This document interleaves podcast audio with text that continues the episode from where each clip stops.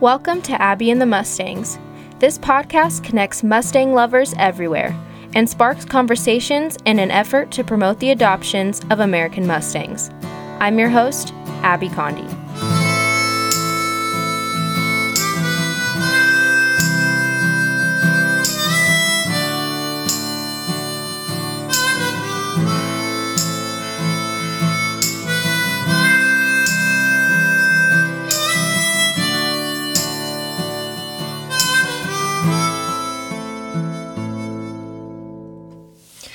Everybody, and welcome back to Abby and the Mustangs. So, for this episode, this is going to be really fun, and actually, I'm very excited to hear from uh, Stephanie Boyles Griffin, who is the senior scientist for the Wildlife Protection Department at the Humane Society of the United States. For more than 20 years, she has worked with the federal and state agencies, non governmental agencies, uh, municipalities. I have a really hard saying. Mun- municipal like i can't even say that word um, to begin with. So anyways and we're going to move on from that. Um, corporations and communities to develop and implement humane effective and sustainable wildlife management management policies and programs. And she also serves as a commissioner on the maryland wildlife advisory commission which is really cool. So she is just a wealth of information and i'm really excited for us to get to dive into an interview with her and just talk about um, the wild horses is and kind of what um, work she does with them, um, and just any insight that she has on some of the questions that I have for her. So um, we're just going to get right into it.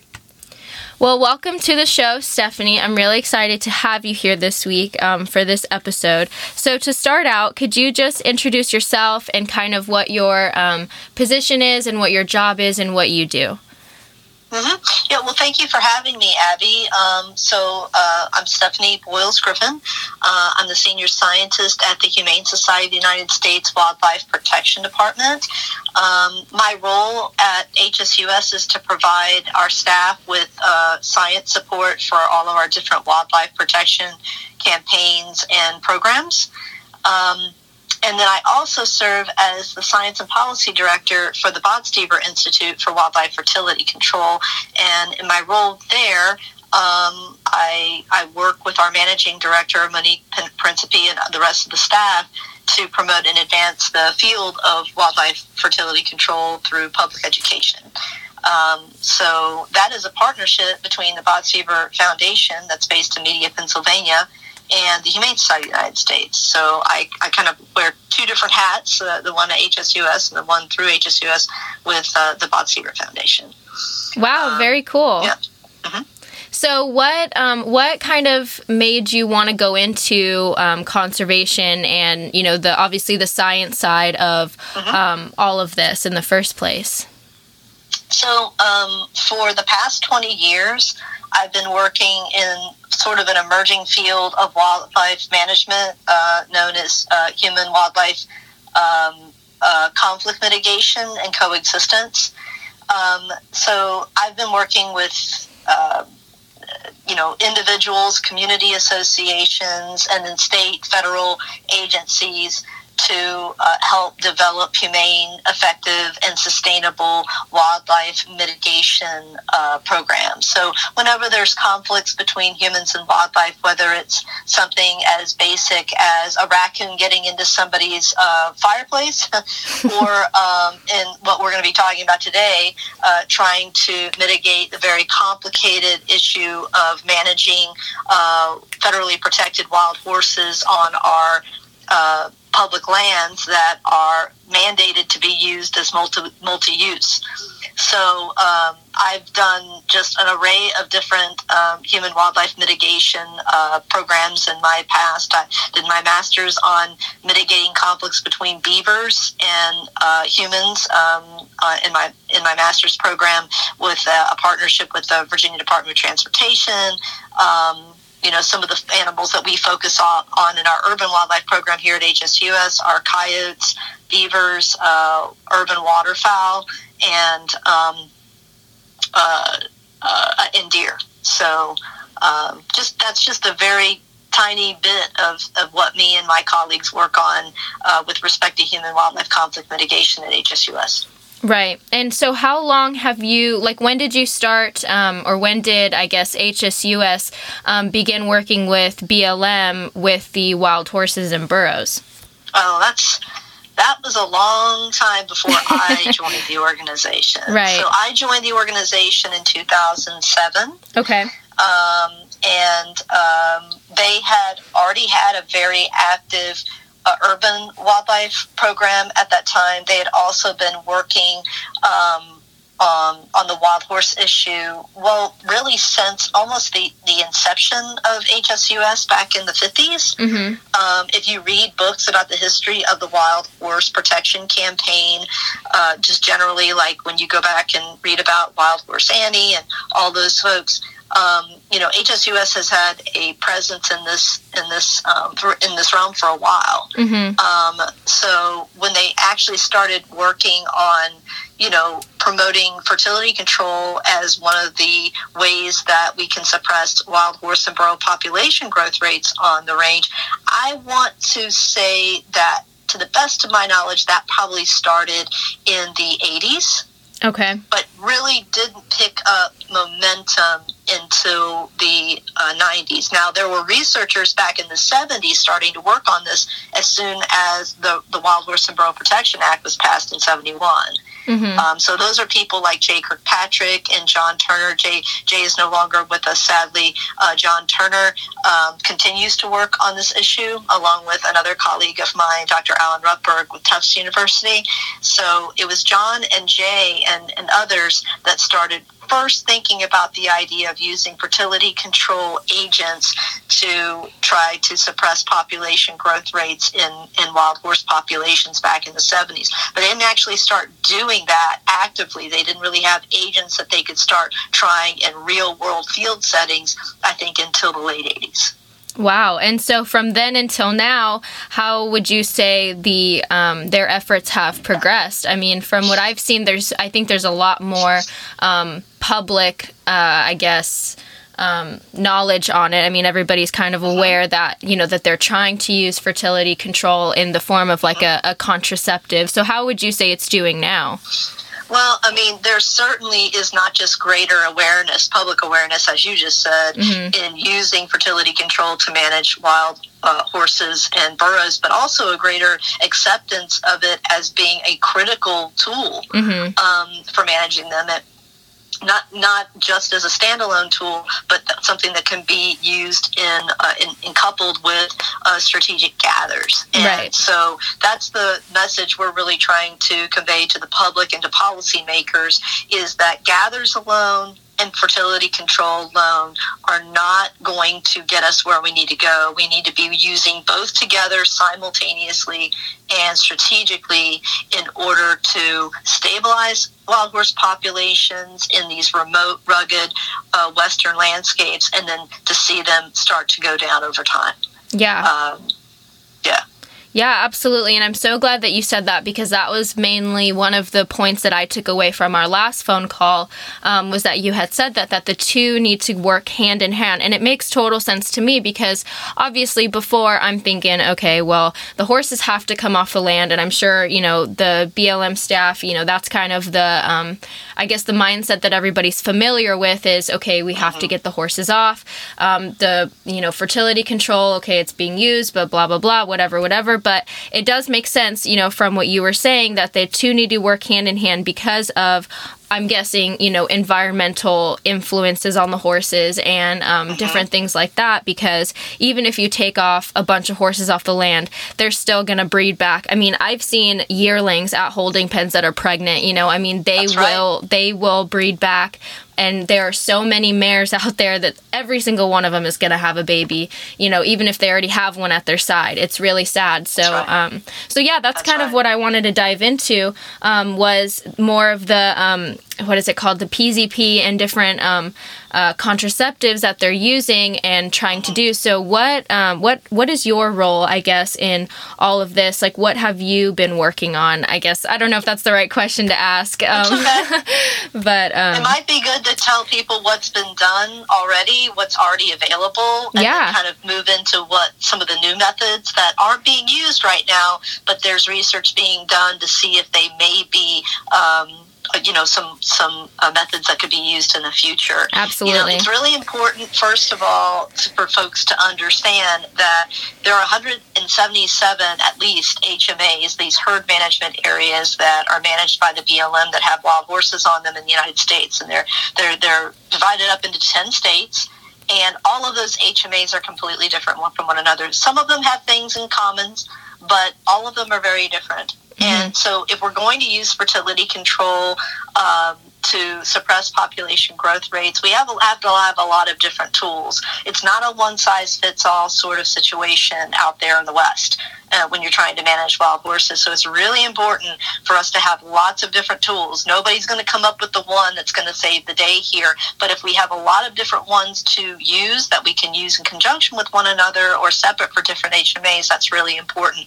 So I'm saying that so that you understand that some of these will work better in some in some contexts than others. Mm-hmm. So the first one is the one that probably most people are, are, are most familiar with because there, has been more research done on this one than any other, and that's porcine zona pellucida. So that's an immunocontraception vaccine called, also referred to as either PZP, uh, native PZP, or ZonaStat-H, which is its brand name, um, as it was registered um, with the Environmental Protection Agency for use in wild horses and burros. And so that is a one year vaccine. Um, it required it can be either hand injected into a mare or it can be uh, uh, delivered via remote opportunistic darting. It requires a primer dose, followed two weeks, uh, at least two weeks later, by a booster. And then from that point forward, in order to maintain, maintain infertility, you would have to boost that mare once a year. So for areas that are really that have highly approachable and accessible mares, this is uh, more than more than um, um, acceptable as a means of managing uh, a small, approachable, accessible herd of wild horses. So some of the places that PZP has been used for quite some time are herds that, that animal that people are often familiar with, which is Pryor Mountains in Montana, um, the uh, McCullough Peaks in uh, Wyoming, um, and then Little Book Cliffs in Colorado. Uh, it's also being used in Wash herd management, Sandwash Basin herd management area in Colorado, and a bunch of other ones. I don't want to leave any out, but um, so there are a lot of herds where you can do this. It's also being used in barrier islands off the east coast of the United States and places like Assateague, which was where it was first tested mm-hmm. and shown to be an effective way of doing it. The problem is that in these remote landscapes in the western United States where most of these animals exist, it's not necessarily feasible to get to a mare every year to boost her once you get the, the primer and the, the initial booster into her. So researchers began trying to find ways to create longer acting one shot injection uh, multi year vaccines. And so two of them that are available now are PZP 22, which is basically ZonaStat-H uh, coupled with uh, uh, time release uh, pellets that can serve as boosters. So once you inject the mare with um, with the ZonaStat-H plus the the time release pellets, um, those pellets will release the PZP at three, six, and 12 months. So they kind of serve as a booster so you don't have to go and find her. They're going to release on their own within the mare once she's been treated with it uh, so you don't have to go and find her. Mm-hmm. And that initially can give you pretty good efficacy from two to three years, but you know, BLM really wants something that works three to five. The good news is if you go and find that mare two to three years later and just boost her with a with a an administration of ZonaStat-H, you can get three to five years of efficacy after that, mm-hmm. and maybe longer. Right. So it's not the one shot three to five that BLM is looking for, but is certainly um, a great alternative to Zonistat H if you need something that's going to last longer than one year. Again, works great in places where you can approach and, and access those mares. Um, but if, if if you're working with an HMA where those animals are very difficult to access, then then using something like PZP22 might be the way to go. Gonacon is a third uh, vaccine that, um, like PZP22, in order to really work, it, you know, optimize its efficacy, you have to boost the animal again two to three years after their initial uh, inoculation. But again, like PZP22, it's really worthwhile to do it because you can get three to five and maybe more years of efficacy after you do that. So, um, there, if, if, any of your listeners are interested in learning more about those three vaccines, ZonaStat-H, PZP22, and Gonacon, uh, the Botstiber Institute for Wildlife Fertility Control has a great fact sheet called, I think, Immuno- Immunocontraception in Wild Horses. And they can read all of the studies. There's a literature cited on all the studies that have been done to show how these three vaccines can be used best to um, to manage wild horse populations as they're currently used, right? So yeah. Um, so those are the ones that we we have available to us now that we can use, and that we hope that the BLM will do more of. Um, but uh, there's always room for improvement. And right. so there are a couple of other concepts that are that are on the horizon that BLM is currently uh, studying to see if they could scale it up in a in a real world situation. So one of them are intrauterine uh, devices, so IUDs. Mm-hmm. There was one that was developed by, I believe it was Oklahoma State. That is a Y-shaped device. Um, that has shown some promise. There's also a really cool one that are three um, uh, there are three magnets that self-assemble inside the mare once you um, once you implant them.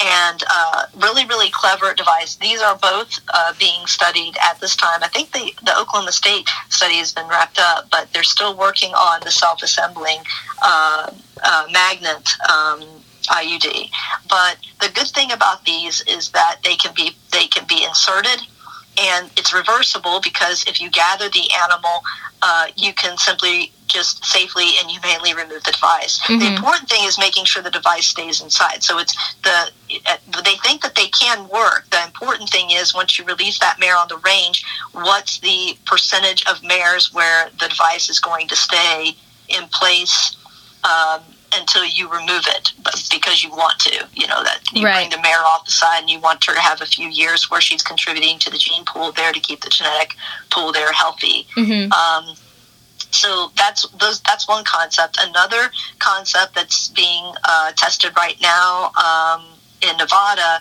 through the National Wildlife Research Center, I believe. Um, I think Colorado State University may be involved as well. And that's an oocyte growth factor study. So this is another um, fertility control vaccine that could um, potentially act as a permanent form of sterilization, uh, chemical sterilization. We're not really sure yet.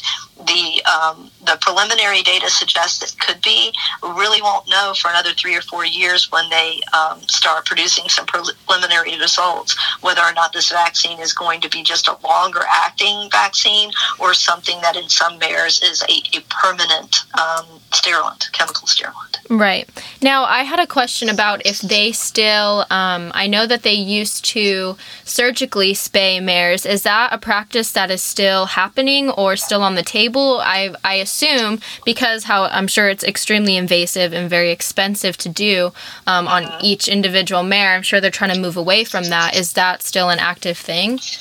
That is actually something they haven't done. So the oh, BLM great. has not done surgical sterilization of mares. Mm-hmm. I think gelding has been a common practice. Yes. Um, mm-hmm. But I don't think that they have made um, using um, surgical sterilization, for instance, ovariectomy, a means of managing horses. Um, mm-hmm. But just recently, they proposed doing so at the Confusion Herd Management Area in Utah.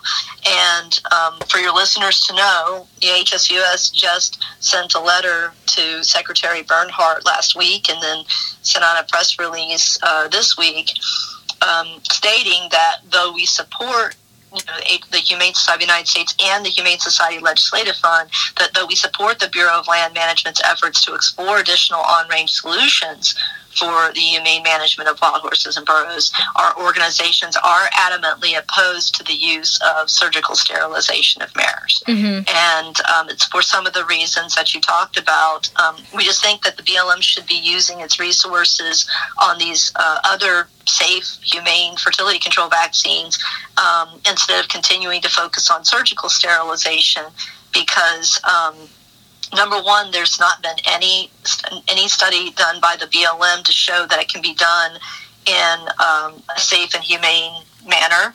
Um, it's not practical for wild horses, for instance, to be kept in stalls for several days, which is required in the procedure that they're proposing, right. which is ovariectomy uh, via uh, colpotomy. Mm-hmm. Um, you know that to this is to reduce the chance of evisceration as well as monitoring these animals for 24 to 48 hours. And it's not just us you know the the blm commissioned a report from the national uh, academy of sciences. And when they're when the N, when the nrc reviewed this um, this procedure they acknowledged that the care requirements typically followed would not be feasible for wild mares. Uh, mm-hmm. They stated that domestic mares are, are typically, for instance, cross tied to keep them from standing for 48 hours post surgery to prevent, like I said, evisceration through the incision.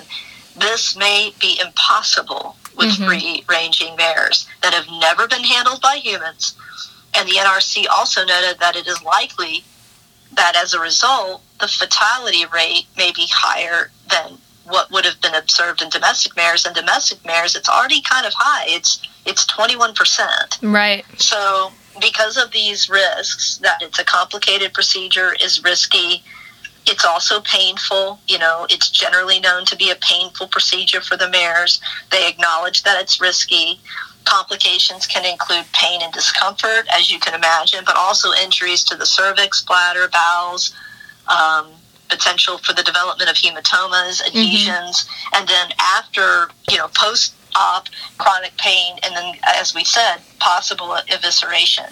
So, another reason there's only one veterinarian that we know that has um, some experience doing this procedure in wild mares. So, even if the research supported the use of this, um, there's simply not enough veterinarians trained to perform the procedure for this to be used on the scale that would be useful to BLM for managing wild horses. I mean, there are over 90,000 of them mm-hmm. out on the range. Absolutely. Um, so, for all of these reasons, you know, like I said, we are committed to helping to grow the number of tools that the BLM has in its toolbox. It's one of the reasons that we're supporting research that's being conducted by Purdue University to develop a recombinant, synthetic, and longer acting formulation of the porcine zona pellucida uh, vaccine and that's why we're currently working with them to do this feasibility study on the use of PZP to manage wild burros in um, the Black Mountain herd management area in northwestern Arizona. So we are we are committed to help to, to being part of the solution. Um, but this is something that we feel like is not a productive use of time and limited resources, and that um, the BLM should be focusing on these on these vaccines that are being underutilized at this time and are currently available to them. Mm-hmm. Absolutely. So, how would you say that? Um, the relationship between the HSUS and the BLM is re- in regards to obviously um, working with the contraceptive, um, the con- different contraceptives of what they can use and their resources, like you said before. Um, but beyond that, I know that you have that you attend some meetings with BLM. I know um, since we had talked about that in our last phone call. Um, but I'm just curious myself to hear again um, what the relationship is between you guys. I guess work wise or you know you know what I'm trying to say I guess. well, I mean, just remember, and that's not you know not just with BLM, but there are a whole diverse group of external stakeholders that have different right. opinions and perspectives mm-hmm. right. on how um, wild horses and burros should be managed. BLM is no different, and neither are we. I think what's really important is for us to all be able to have a good, transparent, open, and honest dialogue about these things, so we can understand where where everyone's coming from. Mm-hmm. Um, and that's one of the reasons why the the HSUS has been working. Um, for several years with a diverse group of stakeholders to develop and promote a plan called the Path Forward. It's a proposal on the care of wild horses and burros on BLM lands that we feel like offers a humane and non-lethal plan for sustainably managing the, these animals um, for years to come. Mm-hmm. Um, it's comprehensive. It's uh, gained traction with lawmakers across the political spectrum. It relies on safe, humane, proven on-range fertility control methods, but at greater scale than, of course, than they're being used at this time. But it also takes surgical sterilization and things like um, horse slaughter and um, sale without limitation off the table, but it, it scales up strategic gathers coupled with the use of, of currently available fertility control tools like ZonaStat-H, PZP22, Gonacon, until some of these other uh, um, uh, methods that may be longer acting and more effective are available. Right. So that what goes hand in hand, like we were saying earlier, with the um, contraceptives and the PZP, Gonacon, all of that, uh-huh. um, is a um, also a mix of gathering these horses at the right time. So um, right. I think it would be really useful if we could explain, or if you could explain, just the different forms of, um, I guess, different methods of gathers, um, of like the trapping and the, the, use of the helicopters and things like that, and then just your opinion on it because I do remember that we talked about the helicopters before, and I do want to go over that definitely again. Um, sure. So, I mean, I don't know which which which one's the first one you would like to start with, but I know there's a different list. Well, I think it's good to put everything into context first, and then start uh, working our way through some of the methods that are currently being used and available. So every year, as you say, the BLM conducts wild horse and burros gathers. Some people refer to them as roundups mm-hmm. um, to remove. Um, to remove animals or to apply fertility control, as we've been discussing, mm-hmm. to conduct approved research projects, um, to relocate uh, animals to other HMAs. That's not really commonly done now, but it has been done in the past. Uh, to do, introduce animals to other HMAs, to adjust sex ratios, to manage non reproducing herds to treat sick or injured animals, um, to conduct diagnostic testing, mark animals for identification, man, manage herd characteristics, or in some cases to respond to a life threatening or an emergency situation. So it's really important for people to understand that gathers are not just conducted when animals need to be removed, they're, they're done for lots of different reasons, okay? Mm-hmm. Um, and was with as with most wild animals, any effort to capture or handle or restrain or transport wild horses and burros, no matter how carefully planned and executed, this is going to inevitably cause a certain amount of stress and um, and discomfort for the animals involved. These are wild animals; they're not used to being handled by humans. Right. Um, and in some circumstances, when we do that, and whether it's wild horse or burro or any wild animal, um, there are there's a there's a chance that injuries, illnesses, and deaths even may be unavoidable, even even when we're doing our best. But that in no way reduces or minimizes the ethical obligation of those charged with managing wild horses and burros to reduce and to the the greatest extent possible. Mm-hmm you know, to minimize the physical and emotional anguish that these animals endure during gather operations, whether you're using helicopter drive gathers, bait trapping, or if you're simply trying to remotely and opportunistically dart them with a fertility control vaccine, mm-hmm. right? So, one of the ways we um, we saw in the last 10 years that the BLM is making progress with trying to standardize when these they use these gather operations and then how they do them is through the comprehensive animal welfare program. And um, while in thought it's a great idea and it's certainly better than what they had before, which was nothing, that that that that position to run that program has remained vacant for a while. Wow. And during um, the Free Roaming Equids and Ecosystem Sustainability Summit that was held in Cody, Wyoming this past this past October, there was discussion about some urgency in getting that position filled because it's kind of hard for somebody for for BLM to be held accountable for doing the right things according to their own standards if there's not somebody in charge of making sure that happens mm-hmm. and enforcing it and holding people accountable and then looking for ways to improve it at, at all times you know um, so that's number one is that uh, there has to be a comprehensive animal welfare program in place so that they can have a good start and know everybody's doing the same things for the same reasons and that there's a process in place to constantly be tweaking it to make it better and better new technology comes available for us to use. For instance, I mean, it's possible we could be using drones eventually to gently herd animals into areas where we need to treat them with fertility control vaccines and release them. So, um, so something to keep in mind. But the there there are three there are two major ways that gathers are conducted right now. One is through helicopter drive gathers, and the other is through bait trapping bait trapping can be done with water if you're in a particularly hot and arid uh, part of the country, which is where a lot of our wild horses and burros exist. And it's a time of year where they're going to be particularly attracted to water when water everywhere else is scarce. Mm-hmm. So that's a particularly effective way to draw in, for instance, like burros. Burros are commonly uh, uh, gathered via bait trapping.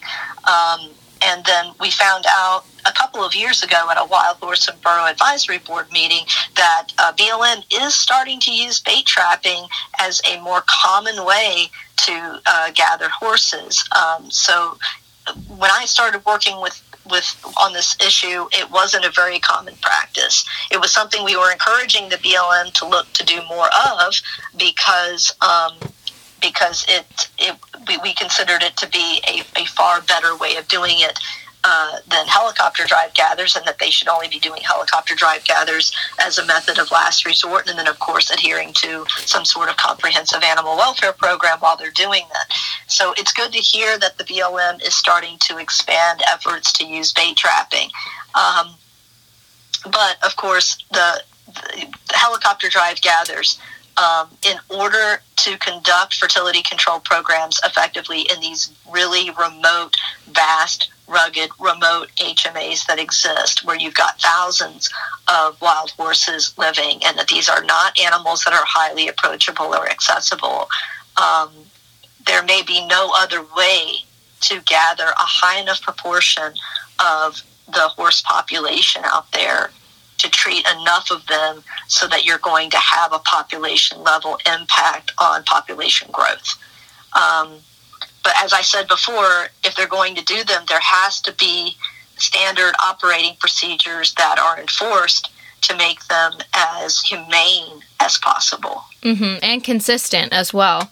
Um, because there's got to be quality control, yeah. enforceability, and accountability. And one of the things that makes that difficult is that BLM contracts out for uh, for gathers um, through private contractors that have their own teams that do this, and so the challenge is how to hold contractors accountable and have them adhere to the uh, the standards of the Comprehensive Animal Welfare Program as it relates to conducting these helicopter drive gathers. Mm-hmm. And, and that's those... where we, I mean, that's where we as advocates ha- have, uh, and, and, people that are uh, experts in handling uh, equids uh, have a role to play in providing BLM and their contractors with um, guidance on how to constantly be looking for ways to improve uh, how these are are done so that we are minimizing as i said to the greatest extent possible the chance and risk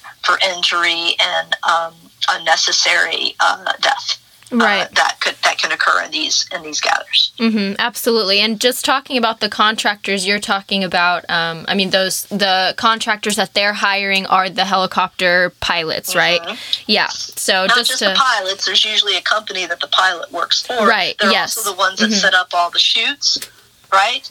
They they work with the BLM to plan how where the animals are and how they're going to get them into the chute. So, mm-hmm. you know, how you do that chute has a lot to do with whether or not that animal uh, it potentially is going to be injured while you're in the process of, of removing them. Yeah. So um, that definitely makes sense um, because obviously everybody needs to be on the same page um, when it comes to these gathers because they're so tricky and they are working with wild animals. I mean, I could imagine trying to herd a you know a herd of antelope into the way that we herd these wild horses and that would just be absolutely not good. Um, so yeah there needs to be consistency. Definitely i totally agree with that. Um, and so and the th- yeah the other thing to keep in mind is even though that's what we have to work with right now you know we really hope that in time there will be methods for gathering these animals that may not involve helicopters. This is what they're doing now, and it can be efficient. But there may be, like I said, it's not out of the realm of possibility that people that are much smarter than I am will come up with ways of luring animals to areas that is very efficient and effective and allows us to get to them without having to move them across these these rugged landscapes. Mm-hmm. Um, uh, you know, two, two things that I often witnessed um, when I was at uh, helicopter drive gathers is um, the importance of uh, when you do them.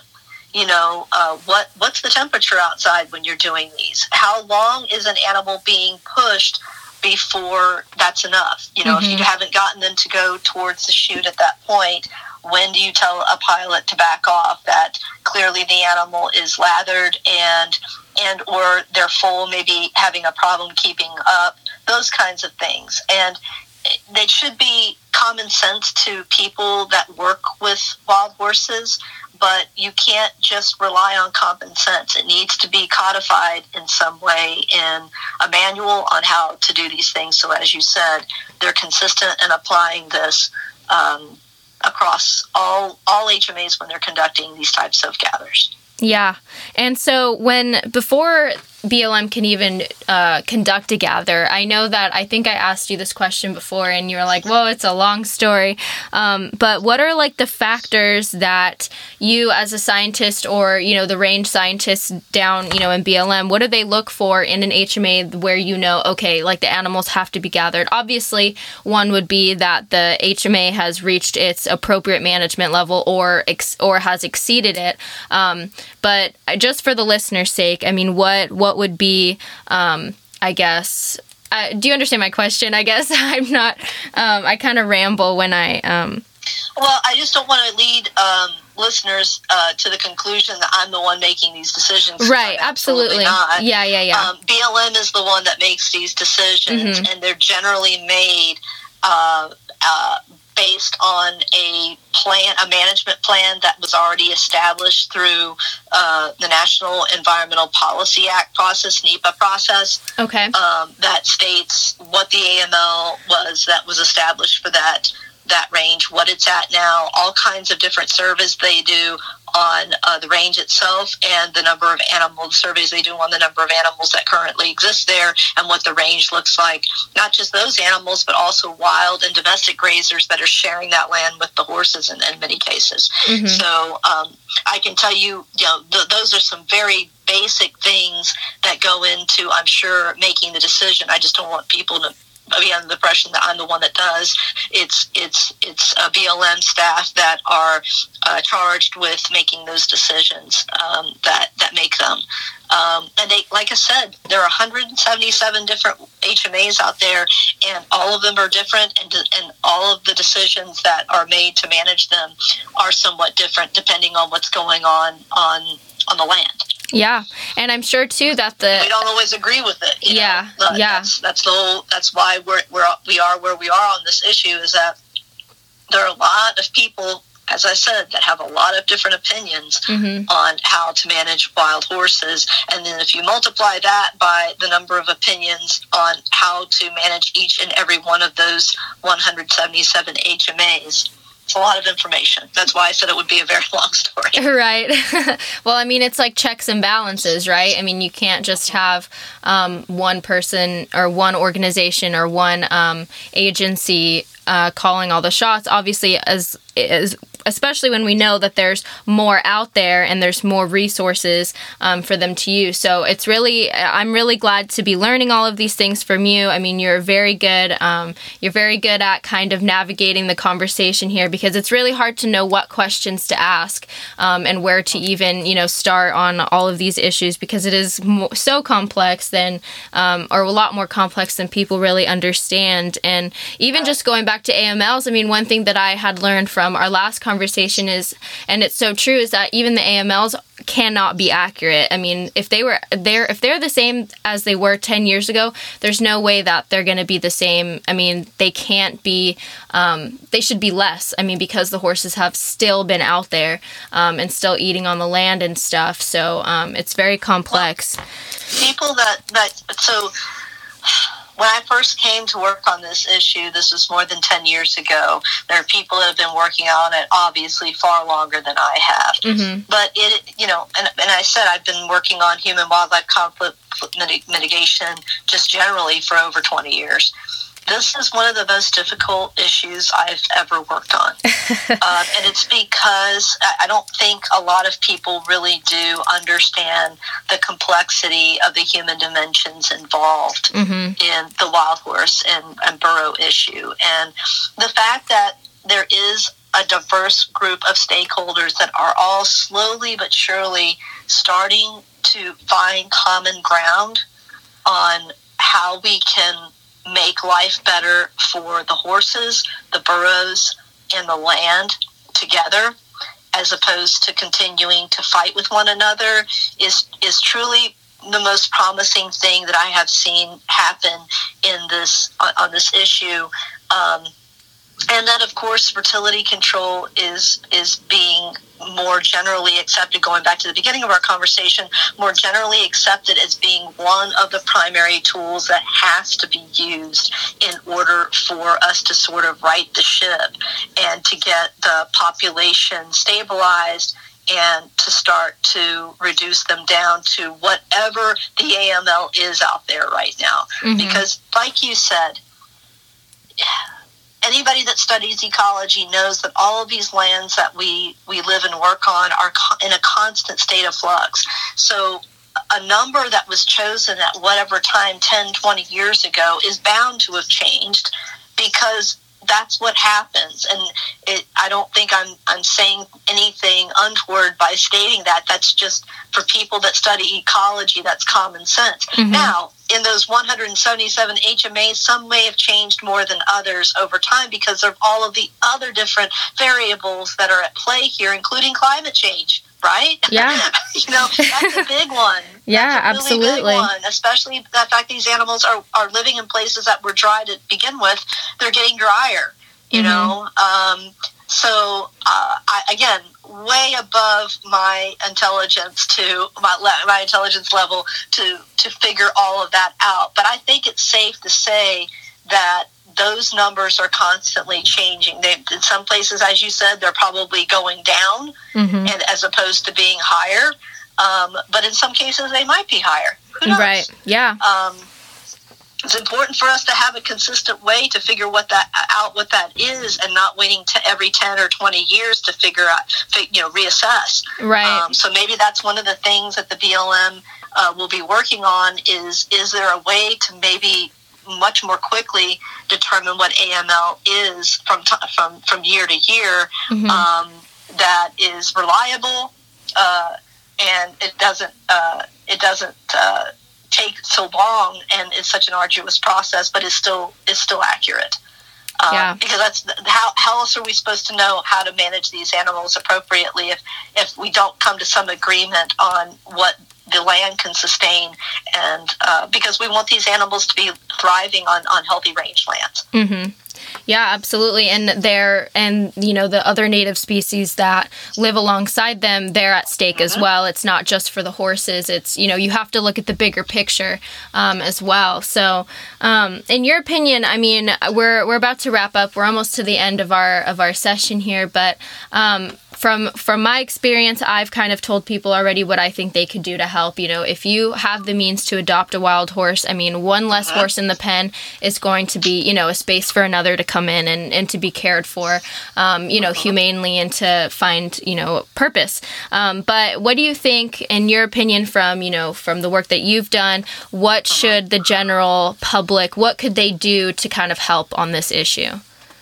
Right. So something I already uh, mentioned, and that is encouraging members of Congress to support the path forward or a program like it. We don't pretend that that is the perfect plan, mm-hmm. but something like it, I think, given the discourse that we're having with this diverse group of external stakeholders um, from all walks of this of this issue, there is some version of this that consistently is the case. You know, mm-hmm. we have to find a way to incentivize adoption. So, what you just touched on.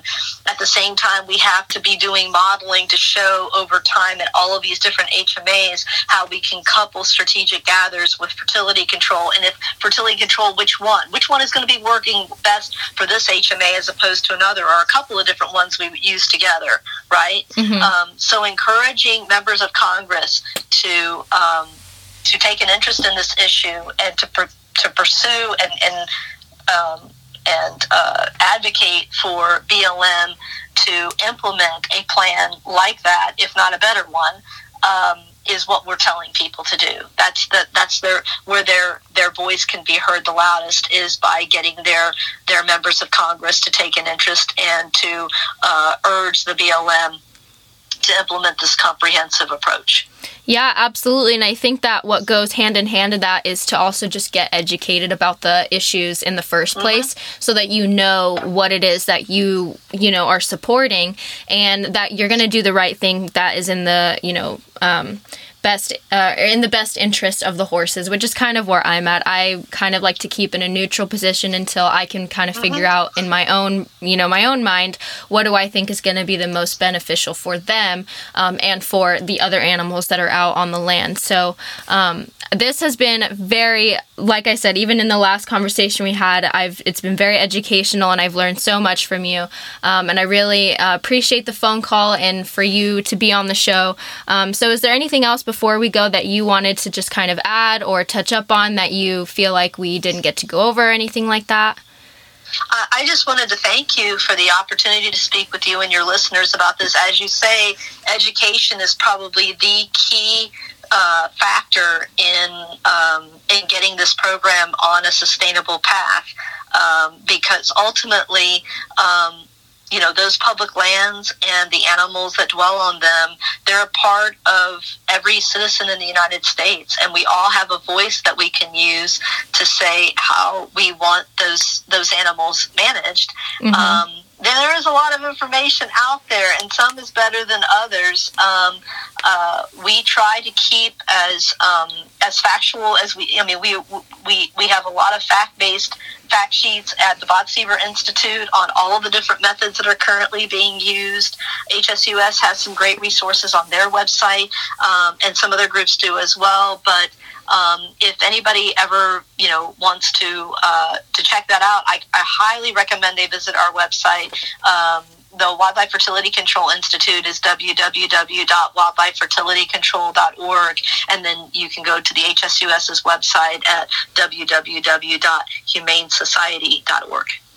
Awesome. Thank you so much, Stephanie. And for the listeners, I'm going to get those websites and I'm going to put them on the um, podcast discussion forum on Facebook so that everybody will have access to them if you're interested on going on there and just taking a look, skimming through, um, and learning a little bit more. Um, thank you so much, Stephanie. I'm really looking forward to hearing from you and Kelly again on whatever, whenever we pick a date for our next phone call. Sounds great, Abby. Thank you again for having me. All right. Well, you have a wonderful day. You do. Take care. Bye bye. Okay, bye bye. This episode is brought to you by Crossbow Equine Services. Kylie Bowen, owner, founder, and CEO of Crossbow Equine, is offering services to coach you in your equine business needs. As a trainer and equine entrepreneur herself, Kylie has the knowledge from learning through past mistakes as an early business owner and knows the equine industry from the inside out. Equine sales marketing, leveraging social media, and helping you develop your brand are just some of the things that she does best when it comes to serving you and your horses. For listeners of this podcast, Kylie is offering a free 15 minute consultation call. You can contact her by email at crossbowequinellc at AOL.com. That's crossbowequinellc at AOL.com with the subject line Mustang 20. To get in touch and book your free equine business consultation, email crossbowequinellc at AOL.com. Thank you. And now a message from one of our sponsors. Shelby's Homemade Creations I, Shelby, started this small business in hopes of having a fun hobby and turning my little dream of having a small business into reality. In my online store, I sell an array of soaps and are all natural, made from both glycerin and shea butter, based with essential oils added for scent and some health benefits. I do have a surprise coming this winter with a new base option. Candles are all made from all natural soy wax, and the scents are all essential oils to help put a natural scent in the home without burning harsh chemicals that are in other candles. Candle melts, these are my favorites. I start with a soy wax base and add in the essential oils for scent and then dye for fun colors. These are then poured into little cartons and ready for their forever homes to be melted. I use this product daily. My wax warmer always has a new scent in it. New to the shop are bath bombs. They are all natural, started from scratch, and scented with essential oils for a nice bath time aroma. Lastly, the newest addition to the shop is lip balms made from all natural beeswax. I start with melting the beeswax and then adding some coconut oil and essential oils, then letting them dry in either a tube or a tin, then they're off for their forever homes. There is something for everyone at www.shelby'shomemadecreations.com. There's a tons of scents ranging from sweet to savory, one to fit each and every person. Now, Shelby sent me some scents and some candle melts, and by far my favorite ones have to be Snickerdoodle and Citrus Paradise. So head on over to www.shelby'shomemadecreations.com and find your scent, and you will be pleased. Thank you so much.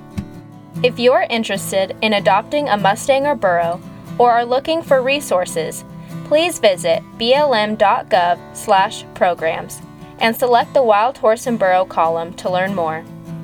If you are not in the position to adopt, please share this podcast with a friend and start a conversation. If you would like to donate to our wild horses and burros, please visit mustangheritagefoundation.org/donate. Thanks for listening.